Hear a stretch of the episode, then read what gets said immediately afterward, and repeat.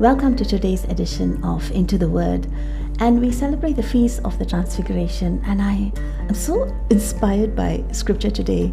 Uh, and I would like to take you to explore the readings today, um, both in its literary sense as well as the spiritual meaning behind it. So let's begin with uh, the gospel. Jesus, you know, Jesus is so funny. He just t- tells the apostles, No, I'm sure, like, oh, come, let's go up the mountain. And uh, they follow him to the mountain, not realizing that, that there's something that's going to be so magnificent that's going to be displayed to them. So here is Jesus reached the top. What do they see? He was transfigured before them, and the language is so dynamic in the sense that that his garments became glistening, intensely white, as no fuller on earth could bleach. So white that, in other words, the writer is trying to say, Mark is trying to say that you can never find a white as white as this. And and the apostles, you know, they'd be looking at Jesus and wondering, my gosh, what's happening? What's happening to this to this man we were walking with? And there comes who? Who appears before them Moses and Elijah. And then the word of God so funny. He says that they were talking to Jesus. I can imagine, and I'm sure you can also, the shock that the apostles would have had.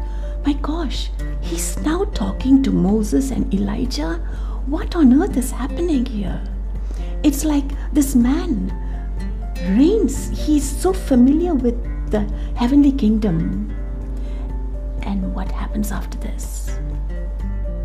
Something that is so historic. Never in humanity has anyone had such endorsement, and rightfully so. They heard this, a cloud overshadowed them. And this is so reminiscent of the Ark of the Covenant, no? The cloud followed them, a cloud overshadowed them, and a voice came out from the cloud This is my beloved Son listen to him.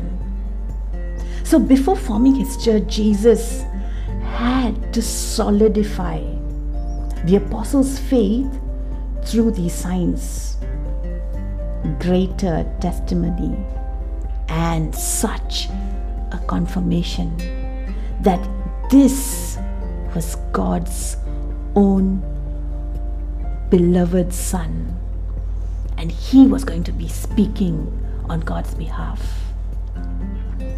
The apostles needed this because he was building a church and they needed this solid sign to know, to know, to know, to know deep and to be so convicted that this is the man that we would give our lives for because he is being endorsed by God Himself. And then if we move on to, I find this reading from Daniel. This reading, it's it's so filled with rich imagery and brings out the two natures of God. Now, if we uh, turn towards Daniel 7, it describes this from 9 onwards. As I looked, thrones were placed. One was that of the Ancient of Days, who took a seat. His clothing was white as snow, and the hair of his head like pure wool. Now, this cannot, should not be mistaken for God, who is, you know, this aged figure sitting on the throne because no hair is white as wool, and you'll be thinking, oh, this old man sitting in the throne, but not so. It brings about two natures of God, and I'll explain it further. And then what happens with after this? His throne was fiery flames, and you can see the alliteration. So alliteration is when two the same letter is repeated twice. So, fiery flames, its wheels were burning fire. So, you can see this fire image coming up. And when you look at fire, for those of us who've seen fire in action, would have seen like it's uncontrollable. You feel so small with fire. It's blazing craziness, fire mad. No one can control it. And thereupon, I'd like to bring about this contrast between the two natures of God. One is He's soft as wool. He is, he's, he's he, in other words, he's just like this prodigal father who's just waiting.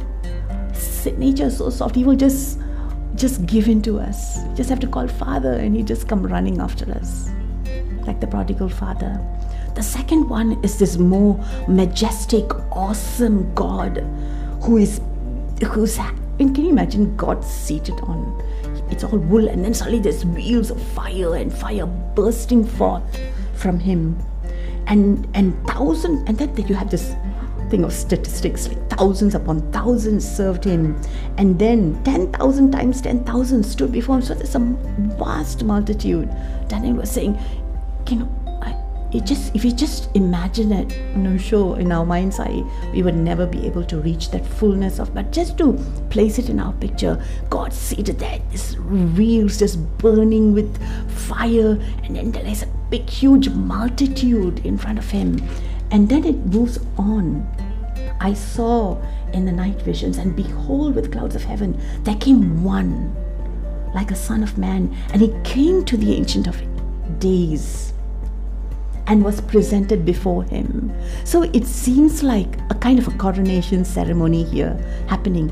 This person, and it was later um, identified as the Messiah, King Jesus Himself.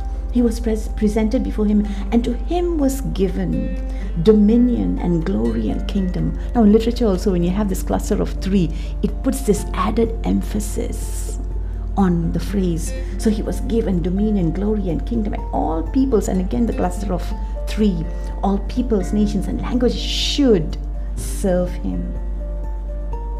His dominion is an everlasting dominion which shall not pass away, and his kingdom one that shall not be destroyed. The repetition there shall not. And so, you and I today, we must feel so privileged that we are part of this royal heritage. That there is a God who is so soft natured. He would just come running after me, who would just give everything. And the Son whom He loved so much, He gave up for you and for me. So today, let's just run back to God. Let's just run back to this Father and say, Father, I am your child. I love you forgive me my sins and and just bring me back just just draw me to you.